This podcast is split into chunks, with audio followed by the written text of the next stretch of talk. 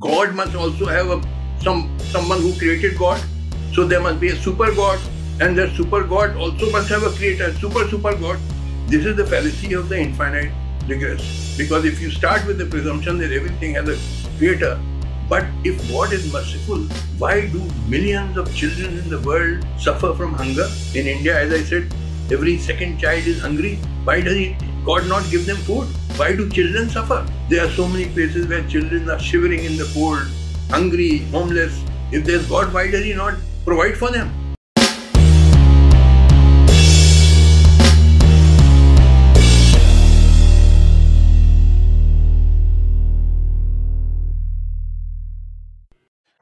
religion and science are diametrically opposed to each other. they are poles apart, and it is nonsense to say that they complement each other. And I want to give my reasons. See, religion said says that there is a supernatural entity called God which is immortal, permanent, all powerful, merciful, all good, etc. Science does not believe in any supernatural entities like God or angels or witches or fairies, and it does not believe that anything in the universe is permanent. Everything is in a flux, constantly changing according to certain laws which can be discovered by scientific research. So while religion believes that there's something which is permanent, that is God, science believes that nothing is permanent, everything is changing. Science believes that there are no supernatural entities like God or angels, fairies, demons, etc. There is no such thing as transmigration of the soul or day of resurrection. Science holds that the only reality is matter. But matter is in different forms and it is evolving. It is in motion according to certain laws which can be discovered by scientific research. Some people ask who created matter? And my answer is that matter is created by matter, though its form keeps changing. It always, matter always existed and will always exist, though its forms keep changing. So, uh, those people who say, like in Christianity and Islam and so on, that there has to be a God because there has to be a creator of this universe. That presumes that everything must have a creator. Now, if everything has a creator, then that creator must also have a creator. God must also have a some someone who created God. Because if you say that everything have, must have a creator, then God must have a creator. So there must be a super God. And that super God also must have a creator, super super God. Now this is known as the fallacy of the infinite regress. Logically, this is the fallacy of the infinite regress. Because if you start with the presumption that everything has a creator, then the, that creator too must have a creator. And that super creator must have a creator above him, a super, super creator, and so on. I believe that all religions are superstitions. the truth lies in science, though science is never final, unlike religion, which is final. What has been said in the Bible or Quran or the Ved is final. In science, nothing is final. Uh, but I believe that the truth lies in science, though nothing is final in science by scientific research, new discoveries are made. For example, earlier there was no cure of tuberculosis. It was regarded as a fatal disease. Now there's streptomycin so many better medicines, so it is a curable disease. Similarly, many type of cancers today are regarded incurable, but after research, maybe in 15, 20 years, a cure will be found. So what I'm trying to say is that Many things which are unknown today may be known after a few years, and many things which were unknown earlier are known today. So science keeps uh, advancing, it keeps changing. Earlier, people believed that smallpox is caused by a goddess. Mata Aiye. In our society, it was said that Mata Aiye when there was an epidemic of smallpox. Today we know that Small, smallpox is not due to any goddess. It is called by a virus and it can be prevented by inoculation. Jenner, I think he was the scientist who discovered inoculation. People at one time thought that rain is caused by a god Indra. By sukha parjata hai, there's famine, and people thought that the god Indra is unhappy you have you have angered him therefore you have to propitiate him you have to please him now we know that rain is not caused by a god it is caused by by clouds moving from low pressure area to high pressure area. When when the the air is above the sea, the sea in, during summer months, the sea still cool. Bay of Bengal sea is cool. So the air above the sea is cool. So when something is cool, it is it contracts. Whereas, uh, no, sorry, it it it, it becomes dense. No, it becomes dense. Now, whereas the land, say over UP or Delhi in summer, in May June, because land is hot, so the air above land also is hot, and then the everything when it is heated, it expands, and therefore uh, it becomes less dense. That is why the air moves from UP and Delhi because here the air has become hot and therefore it has expanded and therefore it is rarer. so thing, uh, the, the, the things move from high pressure area to low pressure area. That is a law of nature. Everything moves from, supposing I take this handkerchief and I drop it, now it goes down. Because here it was a, it has a higher energy. Its potential energy was higher. And here the potential energy less. Everything moves from a, higher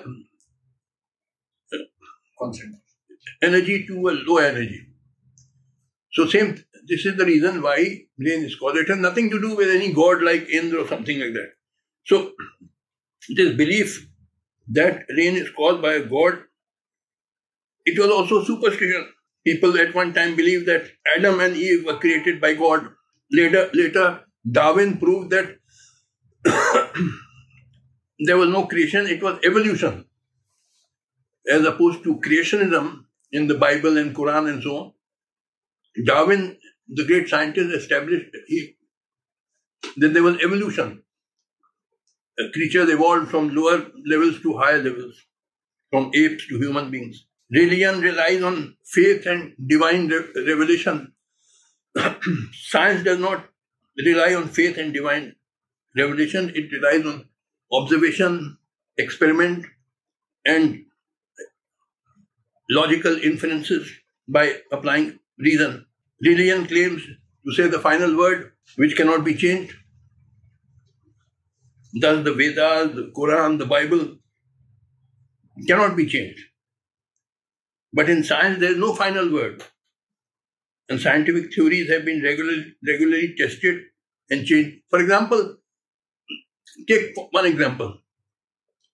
Newton, the great scientist, perhaps the greatest scientist the world has seen, Isaac Newton, he believed in what is known as the corpuscular theory, which means that light travels as particles. But in 1678, the Dutch scientist Huygens uh, propagated the Fresnel principle that light traveled as waves, not as particles.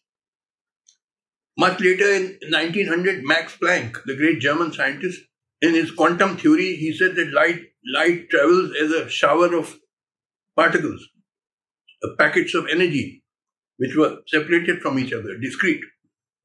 So that theory was again the wave theory. But then later the quantum mechanics was developed, which says that uh, particles can be conceived of as waves and waves can be conceived of as particles. For example, in in uh, there's diffraction, interference, etc. It was found that not not just waves, but it is it is particles also which undergo diffraction, interference, and so on. So now present belief is that you can conceive of uh, matter uh, either particle or as wave. This is the present theory, but let us see what happens in future. Religion says that the universe was created at a particular time by God, but Darwin has proved that there was evolution and that creatures have evolved. Uh, as I said, science believes the only reality in the universe is matter, or rather, matter energy, because Einstein proved that energy and matter are interconvertible, like like uh, water and ice. They're two forms of the same thing. According to his formula, E is equal to mc squared. Religion says that God is merciful. But if God is merciful, why do millions of children in the world suffer from hunger? In India, as I said, every second child is hungry. Why does God not give them food? Why do children suffer? There are so many places where children are shivering in the cold, hungry, homeless. If there's God, why does He not provide for them? In fact, this was what was written in um, the great novel Brothers Karamazov by the great uh, novelist uh, Dostoevsky. Dostoevsky was a great Russian novelist. In his great novel called The Brothers Karamazov, the three brothers, and one of them is a religious priest, but his elder brother asks him that if there's if there's God, why does he not provide for these poor children who are hungry, who are uh, who are, don't have proper education, proper clothing, proper housing? If, if you say he's all merciful and all powerful, then he should help them. If God is all merciful, then why, why did, he, did he allow six million Jews to be sent to gas chambers by the Nazis? Where was God then? When these Jews were being transported to gas chambers, he should have stopped the Nazis from doing that. So is God merciful? Or if he's merciful, he's, he's not powerful, he's a weak person because he can't help uh, people who are suffering. So he can't be both. He can't be good and also powerful. Why is there so much poverty, unemployment, malnourishment, sickness, etc. if God is good and powerful? Yes, it is true that many scientists uh, believe in God, but that is because, you see, these scientists also originally came from religious families. And you know, the ideas which are put in your mind at an early age cannot be easily removed. So, uh, this only proves that scientific and unscientific ideas can coexist within the same human being. You see, because in childhood, when religious ideas are hammered into your head, it is not easy to remove those ideas. So even if you become a scientist, you may still uh, keep believing in God. My own belief is that all religions are superstitions and false. The truth lies in science. and India must develop scientific thinking, scientific minds, which means a questioning mind, a logical mind, a rational mind, a critical mind. this must be done on a large scale, whereas the reality is 95% people, as I told you, are backward, casteist, communal. I, I can give you one personal example. I come from, from a very religious family. My parents were extremely religious, always going to temples and so on. My father was a high court judge, but very religious. My wife is very religious. I live here in this flat with my wife. Whereas I am an atheist, as I say openly, I don't believe in God. But I respect my wife. she takes care of me. So if she t- tells me to go to a temple, Hanuman temple, I say, all right, come. by. Why should I quarrel with my wife? It is only a fool who quarrels with his wife. So I said, all right, let us go. There's a Hanuman temple nearby. When I reached there, she says, Hanuman ko namaste karo. Namaste Hanumanji. She said, touch his feet. So I touch his feet. She says, put your head on Hanumanji's feet. I put my head on Hanumanji's feet. What do I lose? what I gain is peace in the house. And I give I respect my wife. She's a good woman. But as I said, most people in India are religious. They believe in all this. Well, I strongly support religious freedom. I'm not against religious freedom. I'm a strong supporter of religious freedom. Whatever anybody wants to believe in, he should have the right, and I will support his right to believe. But I don't. I'm against religious bigotry. Don't take religion to extremes. You practice your religion, no, no difficulty. but don't do religious bigotry. Religious bigotry should not be tolerated. But religious freedom is all right. If somebody wants to go to a temple, he should have the right to go to a temple. Muslims want to say namaz, they should have the right to say namaz. There's nothing wrong in that.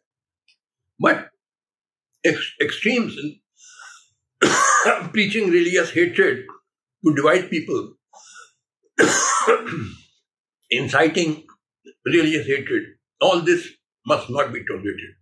On this, on this, I'm absolutely clear that um, we must hold religious freedom, but not tolerate religious extremes. Thank you.